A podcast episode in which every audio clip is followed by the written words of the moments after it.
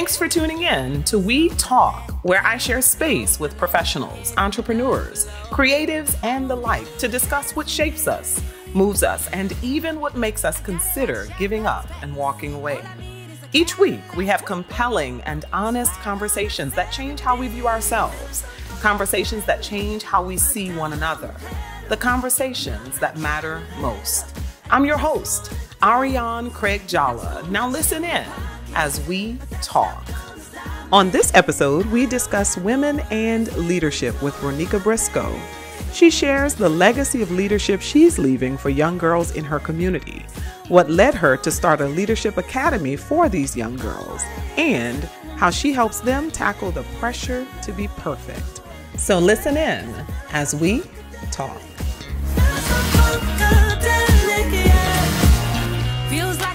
Ronika Briscoe, Yes, ma'am. it is a pleasure to have you on the couch here on the set of We Talk. Thank you. Thank you for inviting me. Yeah, I found out about you through Propeller, right? And uh, which is a, a program for, of course, businesses and leaders of nonprofits, which is what you have. The Legacy Leadership Academy for Girls. Yes. What is the Legacy Leader? And do you do you call it LAG? Do you all shorten it? No. but Okay. Nice, you know. I saw it today and I said, huh, that would be nice. But anyway, go, go, go. What's the legacy? What's the Legacy Leadership Leadership Academy for Girls? so we actually, through Propeller, um, put our programs under the umbrella Legacy Foundation for Girls, which is our 501c3. Okay. And Legacy Leadership Academy for Girls is our flagship program. And it's for middle school girls. We start recruiting girls in middle school. Mhm. We support them through middle school, high school, college, and beyond. So, um, girls and their mothers, because it's a dual role, right? Mhm. So, we never want to be put in a situation where we're taking girls away from their environments, away from their homes, and saying, oh, we can offer something better. That's not what it's about. It's Mhm. about um, empowering and inspiring girls and their mother to really go through this very tumultuous time called middle school together, get through that.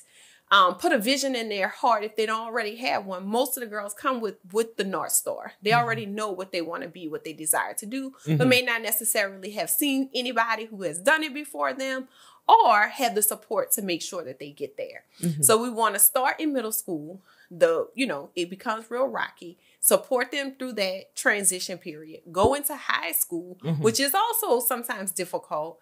And then what is it that you want to do after high school? Whether it's college, whether it's career, the the sky is the limit and we want to make sure we support them in doing that. So your goal is has been to help these young girls who are experiencing, and you said it's tumultuous. It's tumultuous for everybody Yes. involved. When you talk about middle school girls, Yes. um, just kind of figuring out who they are, Yes. who they will be, Yes. um, and making a lot of mistakes along the way. So um, a program like Legacy helps those helps to guide them through that. Yeah, I think what it's really about. Um, a couple years ago, my sister and I, she was coming on a road trip with me. I was going to do some professional development in northern Louisiana, and I convinced her to call into work and ride with me the three and a half, four hours to Monroe. And in that trip, we started to have a conversation about like, we have so many cousins. My mom is one of 10, right? So Mhm. we are not the babies, but we're pretty close to the end of the first cousins, right? And most Mhm. of our cousins are older. So we started having a conversation about what was different for us. Why is it that we were able to matriculate through college Mhm. and pretty much live a pretty decent life when some of our cousins have struggled? Mhm. So we started thinking about what were the what were the key things. One, our mother's support, right? She's a rider. Whatever we wanted to do, whether we could afford it or not, Mhm. she wanted to make sure that we had it. The second thing is, um, my mom, my stepdad was in the military. He did 25 years in the Marine Corps, so we traveled around. Right, we had a lot of experiences being outside of the city and having lived other lived other places. Mhm.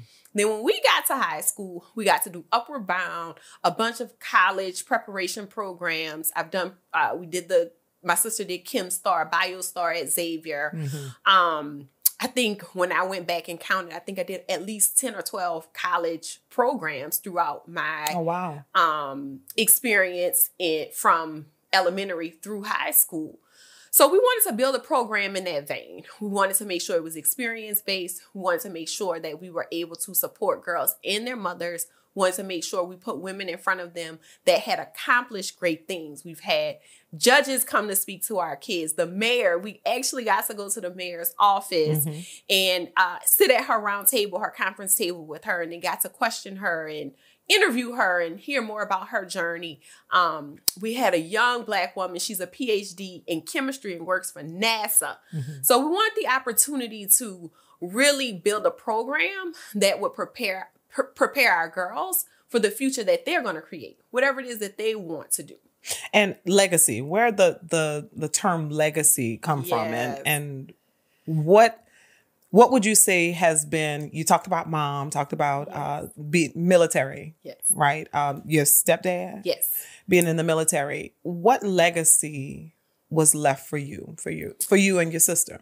Yeah, so I think the legacy um, that my mom particularly has mm-hmm. left and has paid for us was a legacy of strength and sacrifice, mm-hmm. right? She was willing, um, as a mother who did home health care for over 20 years, as a nursing assistant, going to people's homes. Like we saw her care for patients that was two, three times her size. She's super tiny. She's like mm-hmm. 115 pounds soaking wet.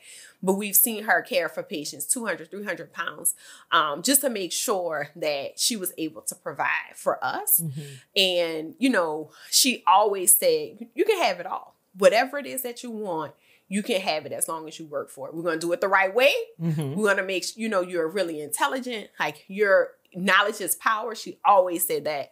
Um, look, listen, and learn was mm-hmm. her her philosophy. Make sure that you in every situation you're learning and that there's power in your ability to learn and apply what you've learned. Yeah. And you're you're in education. Yes.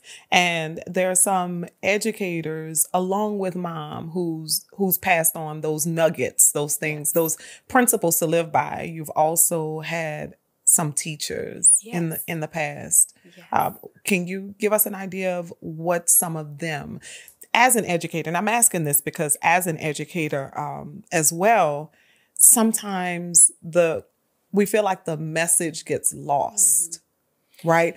I went into education thinking, okay, I you know, I want to help kids. Mm-hmm. I want to be there for kids. I want to show them uh, expose them to things mm-hmm. that I was never exposed to and help them to develop.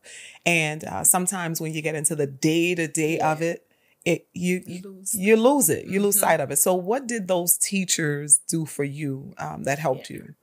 So I go all the way back to kindergarten. I had okay. a kindergarten teacher, Miss Delone, who made a commitment to our parents. And I went to school on the West Bank mm-hmm. in Algiers. And as a kindergartner, she told our parents that your kids will be reading by Christmas. All right. And we were, right? And I think that was the best gift that she could have ever given mm-hmm. because it opened up a world of reading and you can go anywhere in a book right? And she used yeah. to say it all the time. You can go anywhere in a book. You can travel around the world yeah. through a book. And she also took special interest in, in me. And then when my sister got to get to kindergarten, she took special interest in her. So she would take us to get crawfish and take us out to dinner. And then along the way, first grade, I had Miss Stevenson. Miss Stevenson is still teaching. Mm. She got to come and speak to a group of uh, new teachers for me 30 years later, she's still teaching wow. and still has the soul of a teacher. It was just so inspiring and so empowering.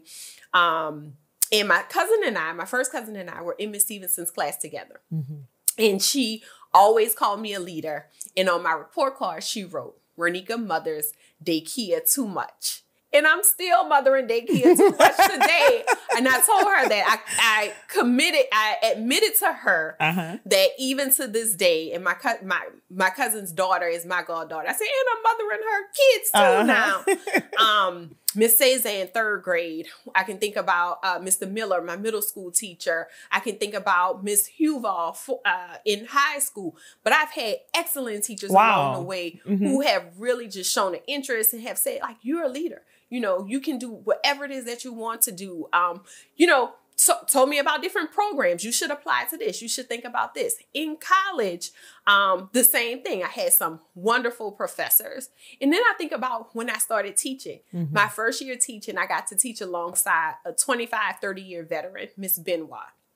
Miss Benoit didn't drive. I used to pick Miss Benoit up in the morning. Mm-hmm. And when I tell you, I got a lesson every single morning. Mm-hmm. And she was just pour into me. So as a young teacher who didn't know anything, as a first year teacher, I learned so much from her and from her passion and from her desire to really believe in kids and believe in in um, the work of teaching and yeah. I, and to pour into the profession. Like you know, I don't think we put uh, back in the day. You know, teachers were put on a pedestal like the role of a teacher was so important Absolutely. and it was upheld and like to, to along my career and along my journey um, to have so many teachers who believed in a profession has yeah. been impactful that's that's unheard of i have one teacher mm-hmm. that i always point to mrs flora weber the late mrs mm-hmm. flora weber who was my fourth grade teacher mm-hmm. i've had some great teachers along the way but the only one that I can point to and say, man, you know, she really poured into me. So it sounds like you had um, an amazing list of teachers who've been able to pour into you. And you go ahead. No, I just always get the question, are you from a family of educators? Yeah. And I always say, no, mm-hmm. you know, not technically, but I've started one. Yeah. My sister is a special education teacher. Um, so I was the first in my family to graduate mm-hmm. from college. So she came back two years later and graduated. And my first cousin um, that I just spoke about, she's also a middle school teacher right mm-hmm. now. And my mom just got certified as an early educator. Oh, wow. So she's uh, teaching infants and toddlers. So although I don't technically come from a family of educators, I'm proud to say that we are turning the curve and turning into a family a family of educators. educators. Yeah. But you actually didn't start teaching until because your senior year was Katrina. Yes. And you had to evacuate the city just like the rest of yes. us. But your your degree, you weren't getting a degree in teaching, were you? No. So I was uh, I, my undergrad degree is in political science. Okay. A minor in environmental studies, and I was really um, I think at Xavier, at HBCUs, let's shout out our HBCUs. Yes. You really get a passion for social justice, for mm-hmm. advocacy. And at the time, um, I was really, really interested in the injustice around environmental quality here in, in New Orleans along Cancer Alley. It had mm-hmm. just been doing a lot of work. At the same time, I had several classes um, in which we did. Um, wasn't called work study um, but basically we tutored at schools okay. right and it was a part of our class experience to go in and tutor so i think i always had one foot in throughout my when i look back always had one foot in the education side of it mm-hmm. so katrina happened started investigating like i'm when i go back to the city i really want to be a part of change like yeah. what is it that is going to create a lasting impact you know, we're gonna have there's gonna be a lot of people who are not from the city that want to do things, but like this is our city. So mm-hmm. what what is it that I can do? So I started getting online, investigating, and I found Teach for America. Mm. Didn't know a lot about it. Um, and blindly applied. Like I had no idea that it was the Harvard graduates, the Yale graduates, mm-hmm. the, you know, PWIs who traditionally enrolled in the program. Okay. So I just like, oh, this sounds good. And it's in New Orleans. And like, this might be a good way to get into education. Mm-hmm.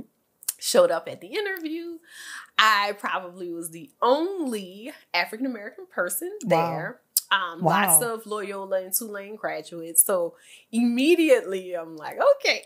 like, what have I done? Yeah. but in general got just a warm welcome. Um, the interview went really well. Got accepted into the program. Mm-hmm. Didn't want to teach anywhere except here, um, and started my teaching career. Mm. As an educator, um, of course, even if that was not, not your intended degree, still it's something about it's just it's innate. Yeah. It's in you. What have you been able to tell us a little bit more about the program, Legacy mm-hmm. uh, Leadership Academy for Girls? It's a it's a residential program. Yeah, so we start in the summer with right. a week long residence. Okay, and we always go somewhere outside the city.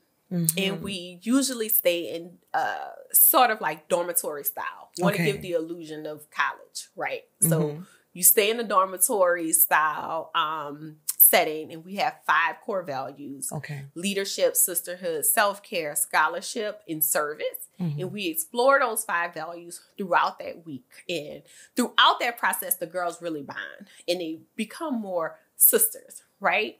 Um, there's always a book that's involved. Last summer, we did um, Becoming by Michelle Obama. Um, if you have any book recommendations for this summer, we're on the prowl for um, a book. But I'm sure I do. yeah, so we at the core of it, it's about empowerment. It's about just knowing that you can dream as big as as your heart can carry. Mhm. And um, we always do a service project. So this year's service project was um, a book drive, Okay. and we collected books for a few months, and we're going to do um, a competition for early childhood educators and we're going to give away 10 class library class sets of books. Oh, that's awesome. so that'll be our service project for this year. We've done a range and throughout the school year we also do service projects. Mhm. so after the residency phase we have monthly meetings and monthly experiences and um, each year we recruit another set of girls. So when our middle school girls turn into our high school girls they'll come back as our resident advisors and right now we recruit high schoolers to play that role Mhm. but when we get ninth graders, then they'll be able to come back and support the new set of girls as resident advisors and continue to matriculate through the program. So that's how we want to continue to Yeah. like make sure that the kids stay interested, stay engaged, learn leadership along the way, Mhm. and pour back into the program. Yeah. There there's the piece that mother Yes. you say you you like to make sure even through that program, which Oh, yeah. sounds like an amazing program. So The, what's the role of mom? So, at, you know, at initially, the mother component was not a part of the program. Right. We really just wanted to focus on the girls. Okay. But as I interviewed each of the girls and each of their moms for the program, the moms always said, Oh, there's so many things that I really wanted to do. There's, you know, I wanted to get a GED. You know, I never went back to school. I didn't get the opportunity to finish school. Can you Mhm. help me do that? Mm. You know? So it just immediately after the first couple interviews, it was like, this is a no brainer. Like, we Mhm. need to make sure our moms are also a part of the program. So we do a vision board session. The moms are a part of that. The mentor um, supports the mom and as well as the girls. Mhm. Um, we have a bunch of events. Our moms are included and invited to be a part of that. We have our our parent meetings. Um, so alongside of the girls track, there's a moms track, really Mhm. supporting them and making sure that they're involved. I think the part we get wrong in education Okay. is that especially here in a decentralized system, we have um, found a way to Mhm. circumvent parents. Okay. Right? So many schools don't have PTOs.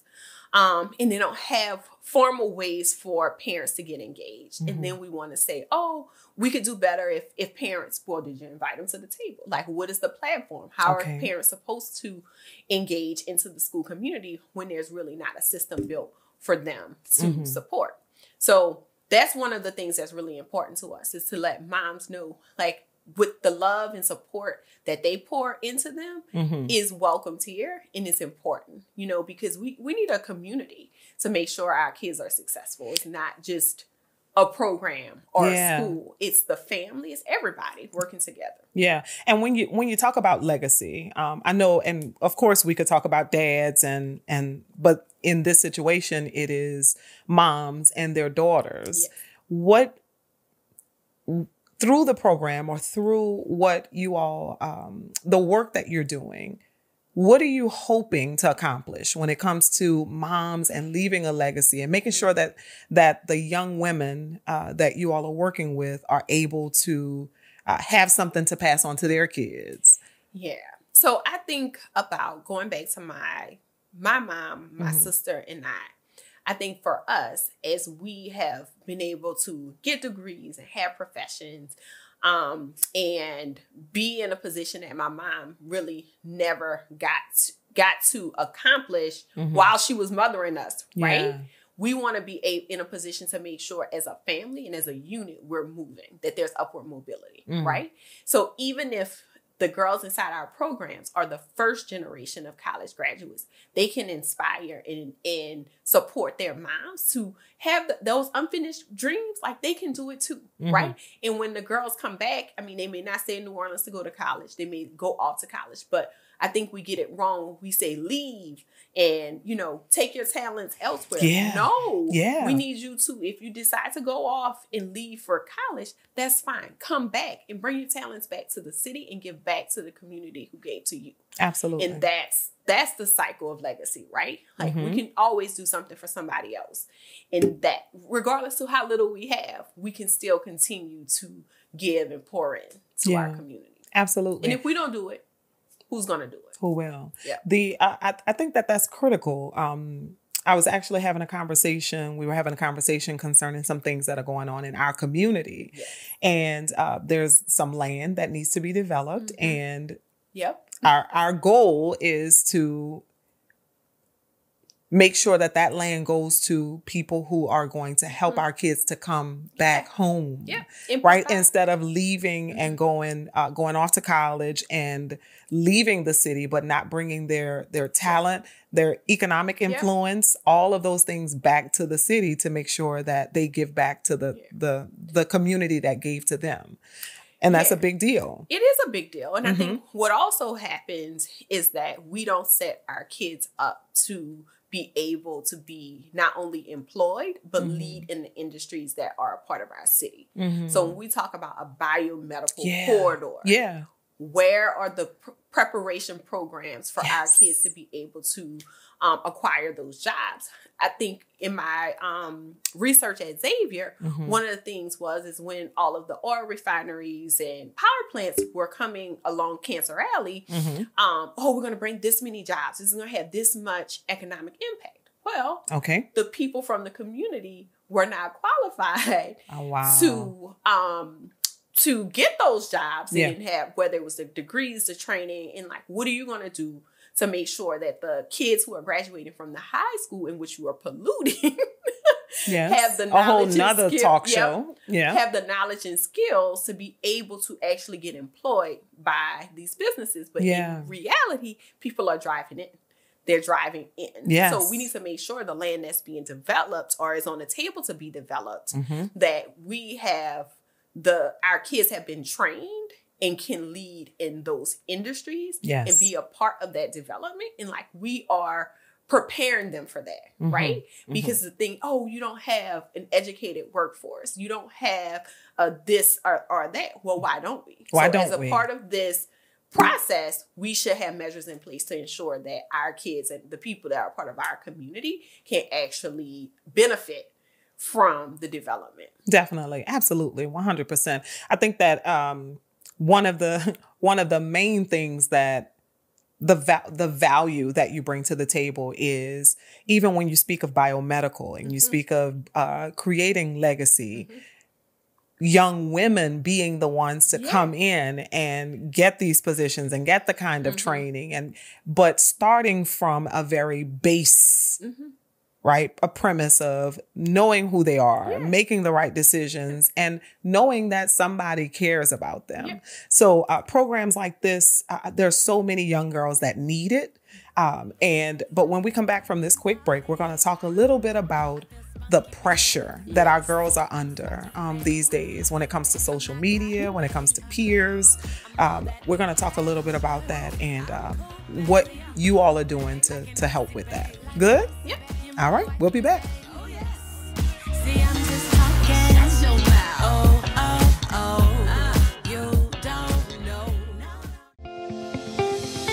At Hype Academy Private School, we partner with families to provide an individualized academic experience. Our students work at their own pace, which gives them an opportunity to graduate from high school earlier than their peers. Hype Academy's 15 to 1 student teacher ratio ensures that each and every student receives the kind of personalized support needed to thrive. Through relevant courses such as personal finance and small business entrepreneurship, as well as our dual enrollment partnership with local universities, Hype Academy private school students gain an advantage that prepares them to contribute to their communities. For a non traditional approach to education in a family like environment, consider joining the team here at Hype Academy Private School. Head to hypeacademy.com to set up your parent student interview today. I refuse to become so adjusted to this world that I fit in without even thinking about it. I am smart, I am loved, and I matter. Hey boo, Ariane Craig Jolly here, host of We Talk. If you're a business owner in need of general accounting, business tax, or management consulting services, then look to Clarice with Knight CPA Services. Knight CPA specializes in general accounting, CFO services, tax planning, professional tax preparation, and management consulting and training. Here's what an actual client had to say. Before partnering with Knight CPA, I had to pay back taxes every year. Clarice answered all my questions and educated me on how to document and itemize my business expenses to optimize my tax credits. Give Knight CPA a call today at 504 762 0855 or visit cknight cpa.com. That's C K N I G H T CPA.com. Individual results may vary.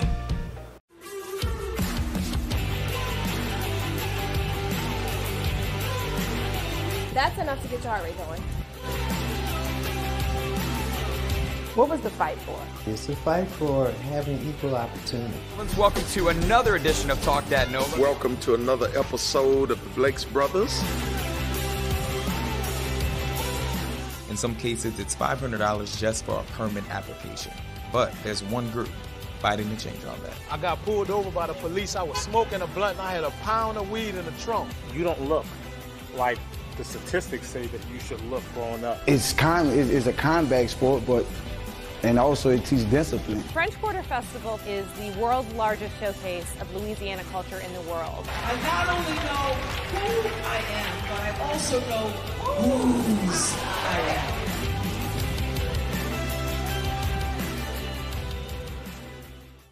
You are the heart of New Orleans, and Talk Dat Nola keeps the blood pumping with news, culture, sports, and music from local artists. One thing you know for sure is that you can always count on us for accurate news and information that informs and entertains. You're the heart of New Orleans, and at WTDN, Talk Dat Nola, we keep the blood pumping.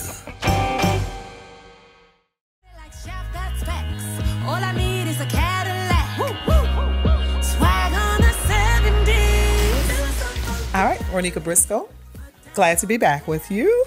Right, uh, the Legacy Leadership Academy for Girls. The work that you do, can you tell us before we even go into the the peer pressure and the pressure to be perfect? Can you tell us a little bit about how the program works, uh, the inner workings of the program? So we usually start by connecting with uh, social workers on school campuses. Okay. We want to get to the girls who may not have access to um, what we are providing, right? Okay. So um, we don't have a, a picture perfect profile for who we're recruiting, but the social workers always know Yeah. the kids who need uh, the extra bit of support. So we Mhm. start there, right? Most of our kids will be first generation, speak it, name it, and claim it, first generation college graduates. Mm-hmm. Um, so from the social worker piece, uh, we ask them to please provide us with a list of names, recommendations. We, re- we reach out to the moms, um, have a phone conversation with them, tell them a little bit about the program, and then there's an interview process. Okay. So we actually sit down, we talk about the residency piece. There's some parents who are uncomfortable Uh-huh. with the residency piece, um, but talk through all of that. Um, talk about the uh, the commitment to the program, so our monthly engagements. We talk about the mentorship components, um, and then we have our selection process. Mm-hmm. And honestly, the selection process is once you get through all those phases, you're selected. You're selected. You're part of the family. Yeah. Like, you know, from the from the beginning when the social workers say like this is the, the these are the kids that Mm-hmm. you know I think would benefit, we feel really confident in knowing um, once the parents sign on board and that they make the commitment that they're this is our group. This is these are our girls. Yeah. Um, in order to find out more information about the program, uh, you can find us online at www.legacyinventiveSolutions.com. Mhm. And then there's a tab that's uh, called Legacy uh, Foundation for Girls. Mhm. And you go under that tab, and it has all of the information about the interview process, the application process, who we are, um, and just some of the pic- the pictures and, and different work that we've done in the community. Yeah.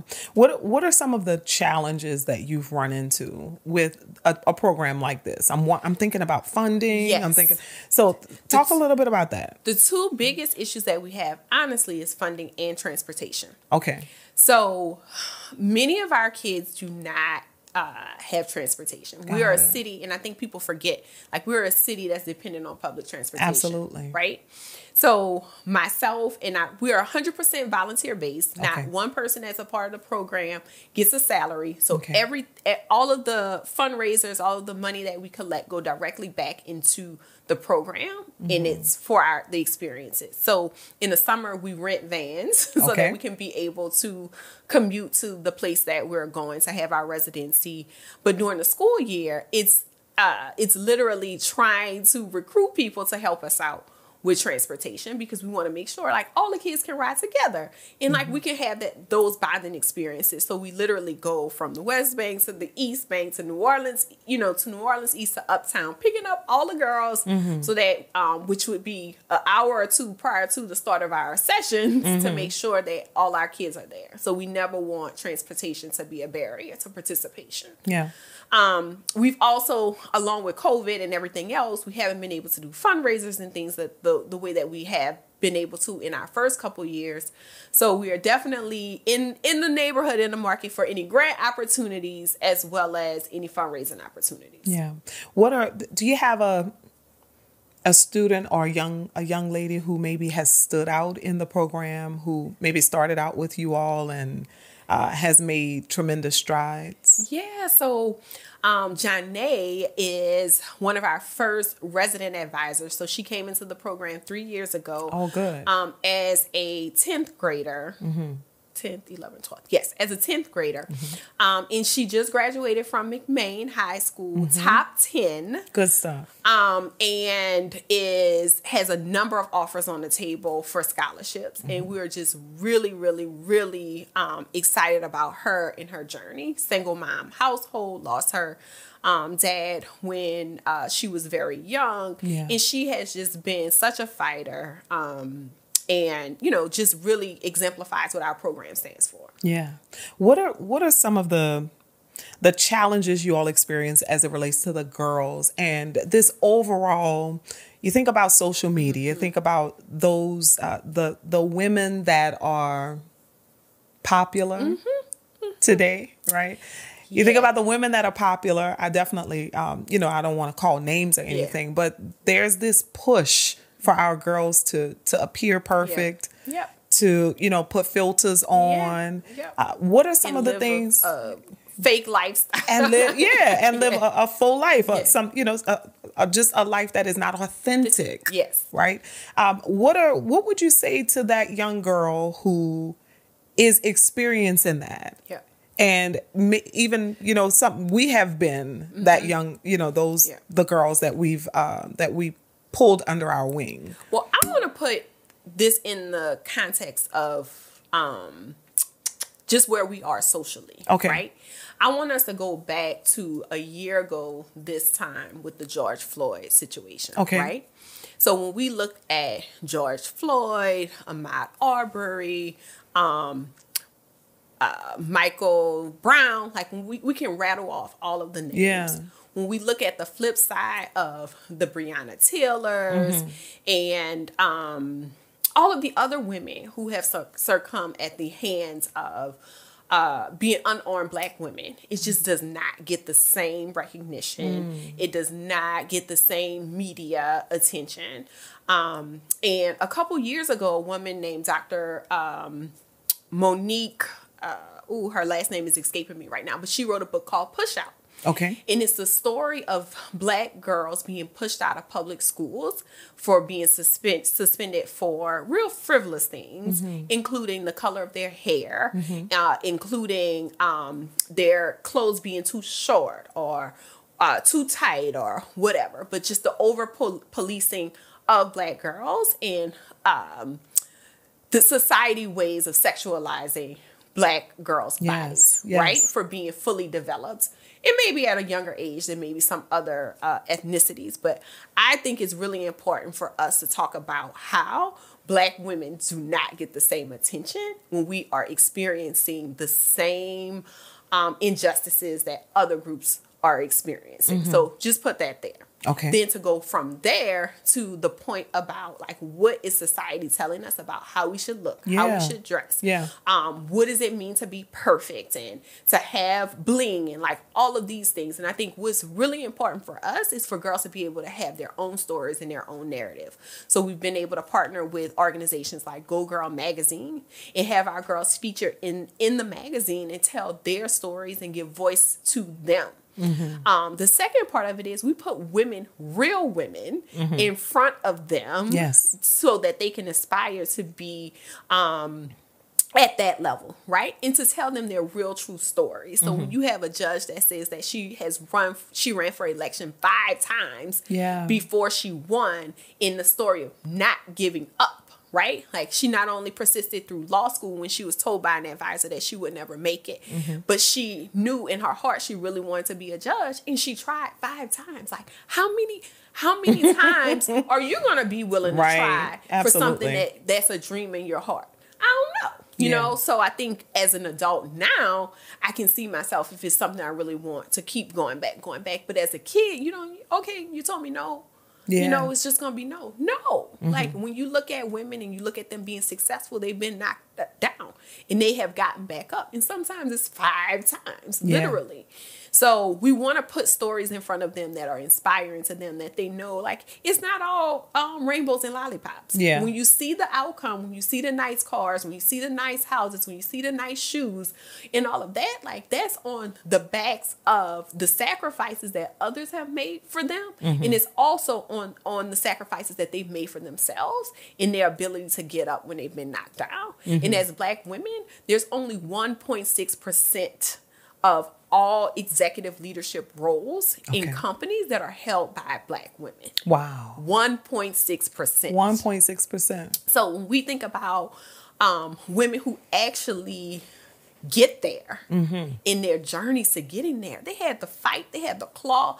You know, it's not it's not as easy as it looks. And Mhm. you know, when they get up there and they have on their suits and they, you know, I look at, you know, regardless of how people feel about our mayor, she gets up. She stands. She stands for what she believes in, and in the face of adversity, she continues to do what she believes in her heart is right Mhm. you know, when people take out full page ads in her newspaper in her city, Wow. you know, about her and the decisions that she's making.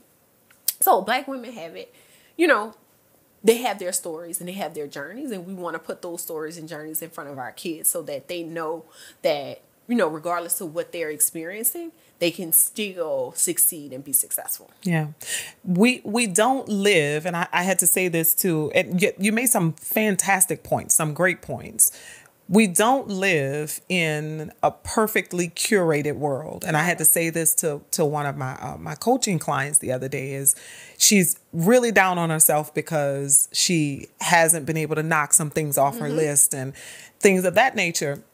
When I when we think about social media Mhm. and we think about perfectly curating the best uh, you know tiktok video or instagram post what advice would you give to the young girl who's in the uh, the legacy program to say here is um, how you could because we're all a brand at this Mhm. point right Yeah. here's how you can present yourself authentically. And if just an aside, if anybody that may hear something in the background, it is raining, of course, in New Orleans. Mm-hmm. so, um, so if you hear that, then that's probably um, that's that's the noise that you hear. But what advice would you give to that that young girl who is accustomed to seeing us curate our lives and post just our highlight reels on social media? Yeah, I think it's our responsibility to have the conversations, and particularly with their mentors, about mm. what's real and what's not. Yeah. Right? Yeah. And you you create the narrative that you put in the world, right? And if the narrative that you are creating is the one that you want people to go back and see 20 years from wow. now, right? So we've seen, you know, the stories of colleges, um, professional organizations yes. going online to like basically do a background check, right? Mm-hmm. I get LinkedIn requests all the time, and as soon as I get the request, I can see like, oh, this person has looked at your profile, you know. So people are trying to investigate you. Absolutely. They're trying to see where you've been, what you've done, what you've accomplished. So the story that you put in the world mm-hmm. is the story that you should you should want people to be comfortable in knowing, in mm-hmm. the story that you want to tell about yourself. Mm-hmm. Um, I I must admit I am not the social media person. Uh-huh. Um, I do. I mean, you're not gonna find pictures of my kids on my social media okay. intentionally. Mm-hmm. Um, and you're not going to find probably the most important p- parts of my life are not going to be found on my Facebook or mm-hmm. on Twitter on any of those uh, platforms. Those mm-hmm. pla- they, have been printed out and put in a in a um, in a frame in my office because that's what's important to me. Yeah. So what you see on social media is not even a tenth of who I am in real life, mm-hmm. right? Mm-hmm. And I think that's what it's about. Like kids really understanding like when people go back and look at you 10 years from now, they'll be able to discover that video, that picture, that remark that you made. Yes. Like even engaging in the banter on social media. Don't engage, mm-hmm. you know? Mm-hmm. And knowing enough of who you are and what you stand for, not to let people push you to the point where you'll make a mistake. Absolutely. And you mentioned the colleges are looking, job employ, potential employers yes. are looking, potential investors yep. are looking. So, regardless of what it is that you intend to do, mm-hmm. somebody is going to go back and find um, those social media accounts. And some of our girls are really talented in sports, in yeah. arts you know, they in you know when people are recruiting for scholarships Absolutely. and all these things. So definitely are some of the the the pieces that we try to mm-hmm. instill mm-hmm. in our girls. It's like the story that you tell is a story that will will live on. It's gonna follow. Yeah, it's gonna absolutely. You. you mentioned the mayor. Yes. And, uh, and and of course, our mayor is uh, the first African American woman, 1st mm-hmm. woman to be mayor of the city of New Orleans, and you're the leader of a nonprofit. Uh, we, even as myself as a as a business owner, we have challenges that the average man does yes. not have to experience. Yep right? What are some of those challenges that you've had to experience as a leader? And I know you have your own. T- you're you're not in the classroom anymore. We didn't mention that. Yeah. You're consulting yep. with schools and just trying to make a better environment for teachers. Yes. But what have you had to experience as a, a nonprofit leader, uh, mm-hmm. as a as a woman of color? Yeah, I think leadership. Um, is so interesting. Uh, I was asked a couple weeks ago uh, in an interview of like, what would you say about like leadership and when did you learn about leadership? And mm-hmm. I said I go back to fourth grade. Okay. Um, and I ran for a student council and I lost. Mm. And um, I went home and I said, Mom, I lost. You know, like they, they didn't vote for me. And she said, Well, you can still go to the meetings. Anybody can go to the meetings. and of course, I pulled my sister and my cousin along, and we went to the meetings. And by the end of the school year, there was literally nobody in student council but us, the mm. unelected people, right? um, and I think that I always go back to that story because mm-hmm. I've never had to have a title. Mm. You might not even remember my name, but you will remember my work mm. right? So when I enter rooms and I'm the only black woman, okay, or if I'm the only woman, I want to make sure that you understand who I am as a person, but also the work that I've done, yeah. and I stand on that, the legacy that I leave, right? Yeah. So when we're navigating all of these spaces, one, you don't even know that there's spaces that exist that you're not a part of until you get to the spaces that exist that you've never been invited to, Mm-hmm. right? So I think it's our responsibility to bring others along. So when there's opportunity for women of color or for women or for programs like mine, it's not just about me, it's about making sure that we can invite other people to these spaces. Yeah. Um, I think it's about being able to connect, right? So when there are opportunities and you say, "Oh, I think Ariana would be a good fit for that," like let me make sure that she knows about this. Um, so I think when I think about how we navigate leadership is really about connectivity Mm. and making sure that we are supporting each other Mhm. and that we can open up the door for somebody else. Like just don't let the door slam behind you. Yeah. Like op- hold it open for the next person. Mhm. And that's what's important, Yeah. right? So um, when you leave a space, don't leave it as the only black woman, right? Mhm. Make sure you've opened the door door. for somebody else. You've let somebody else walk in. Yeah. And the the what what challenges have you have you had challenges in Oh, that yeah. area? oh yeah, definitely. I think um when I think back to my time as a school leader, it's probably had been the most challenging Yeah. time for me in leadership. I mean, I'm literally the principal. I'm dressed like this, probably not jeans, but like slacks or a dress. And, you know, people ask, you know, are you in this? Are you the secretary? Are you this role? Are you that role? Can I speak to the principal? Well, can I help That you? would be me. That's me. You're the principal? Uh-huh. you know, I inherited a staff that were probably um, averaged anywhere from 15 to 20 years older than me. Mm. So when I, if you were to So a young age- woman, too. yeah. Mhm. So I mean, I became a principal. I wasn't even 30 yet. Mhm. So I- I mean, most of my staff were in their late 40s, 50s, right? So when I think about that, I've had the most harsh criticism Okay. from older black women. I didn't And want you to I did not want you to say that. And that's what I want to change though. Wow. I did I knew that's what you were gonna have to say.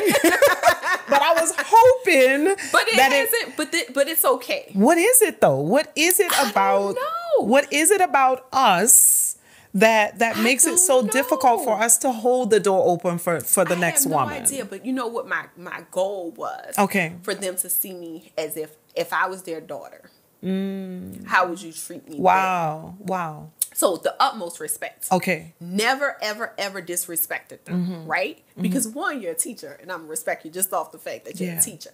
But two, you're old enough to be my mama, and I'm gonna give you the respect that you deserve. Absolutely. So I would always say to my staff, is like when I walk into a classroom, I put my kids' faces on every child in the room because I want it to be that good. Absolutely. That the quality of education is good enough for my kids. So Yes. I want you to do the same for me. You're 50, you're 60. I want you to look at me. I'm old enough to be your daughter. Mm-hmm. So I want you to treat me the way you would The way you treat your child. some, somebody to treat your child. Yeah. If you can't see me as your boss, if you can't see me as your superior, At least. At least. Yeah. Because I'm gonna respect you anyway. Absolutely. Absolutely. Ooh, that and so the the the experience of having because when when we walk into the rooms and we're the youngest or we're the we're the we're the woman or we're the darkest or what ha- or we're the first Yep. right uh, inherently there are challenges but to hear that some of the challenges come from the women that look just like us uh, And, let me say that. Yeah. I think some of the biggest advocates I've also had have Mm. been my friends, like the people that I'm closest to, probably average 10 or 15 years older than me and Okay. are black women. all right So I don't want to make, I don't want to leave here with like this is a war. Okay, No, it's really not. I think when we think about mentorship and we think about the people that we are closest to and the people that we've helped along, Mm-hmm. that it should be, you know, that that's the narrative that I, I want to tell. Yeah. And like I say that because I think we should do better okay um as a as a group and as black women making sure that we're supportive and we're helping each other so anytime i can help somebody i make sure that i'm i leave the door open and Yeah. that i'm able to help them even people who've wronged me Yeah. when they've reached oh can you be a um a reference for me and you know whatever whatever i'm gonna do it Yeah, i'm gonna write it Yeah, absolutely. That's good stuff. That's good stuff. Leaving the door open, pulling that door open for somebody. Don't leave the room like you found it. Right? Make sure somebody else can come in and and bring about the the same kind of change change in the tenor of that room uh, and making sure that we are forgiving Yeah. and that we overlook some of the things that that are in in the wide the large scope of things don't matter anyway right? And when you can change, when you can change how you treat people, okay. people will change how they treat you. So if you don't if you don't bow down and if you don't get on their level, Mm-hmm. then oh, you know, why is she so nice? Mm-hmm. Why don't she keep, why is she coming here saying good morning every morning and why you know why is she smiling every day? Then hopefully they'll put a smile on their she's setting the and then- standard Yep. she's setting the standard Yep. And that's the way it should be. Because Yeah. we, especially when we come into buildings for kids, there should be a, a joy in our spirit every day. Yeah. Because it's not about me, it's not about you. It was never about any of us. We come here for children. come here for the children Yeah. and that's what you do through And legacy yeah, and that's what I could get up every day and say, if I've done my best work on Mhm. behalf of children, I can sleep good at night. yeah that's Even through stuff. all this rain, I can sleep good at night. Yeah, that's good stuff. That's good stuff. I have a couple of questions. um, we're going into the the that part of the the uh, our time together, the part the pressure check, and I'm going to ask you two questions that are not necessarily related to what we've talked about, and you just give me your top of mind answer. Ready? All right. All right. What would you say to your 15 year old self? Ooh, 15. 15. I'll say, girl, you good enough. Just who you are. Just Yeah. be yourself. Do your thing. Yeah. You're good enough. You're good enough. And the last question What will we post about Renika Briscoe the day after she's gone?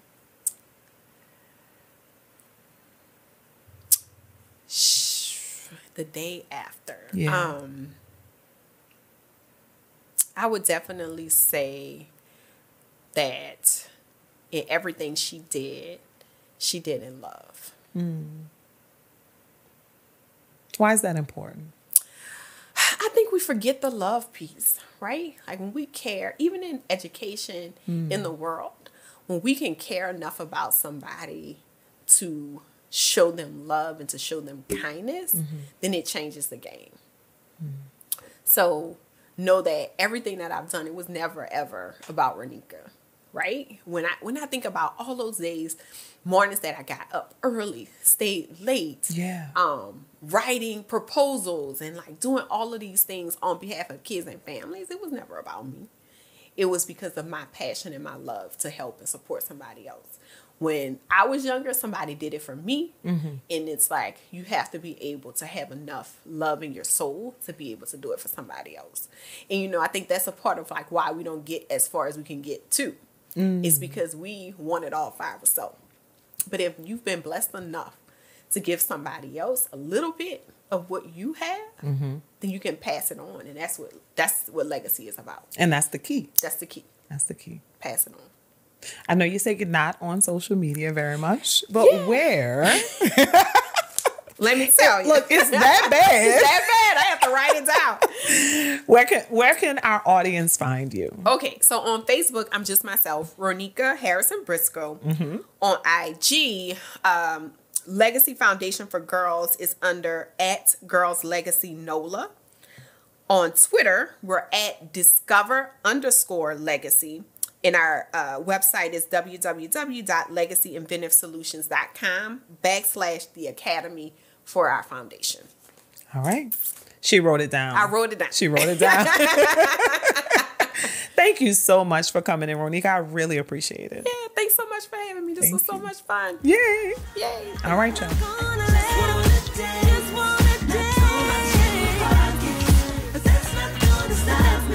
Hey, boo. Let's talk. Ask the average woman what it was like for her growing up. You'll hear all about how she fought the battle to reach society's idea of perfection. It's inevitable. At one time or another, we've all given in to the urge to morph into the girl that others approve of. Thank God for the day when we are blessed enough to realize that we're perfect just the way we are. Imagine a world where our daughters, nieces, and sisters embrace their hair and skin and intellect and flaws. A world where the outside influences are drowned out by the constant affirmation of just how absolutely remarkable they are. That world is possible just as soon as you and I take the lead and show them how it's done. I just wanted to put a little pressure on you. I hope it helps. There are several ways that you can watch or listen to We Talk on BAM Network, but start by downloading the BAM Network app or following us on Spotify, rating and reviewing us on iTunes. This has been a BAM Network production, produced by BAM Communications. For other BAM Network shows, visit www.bamcommunications.com.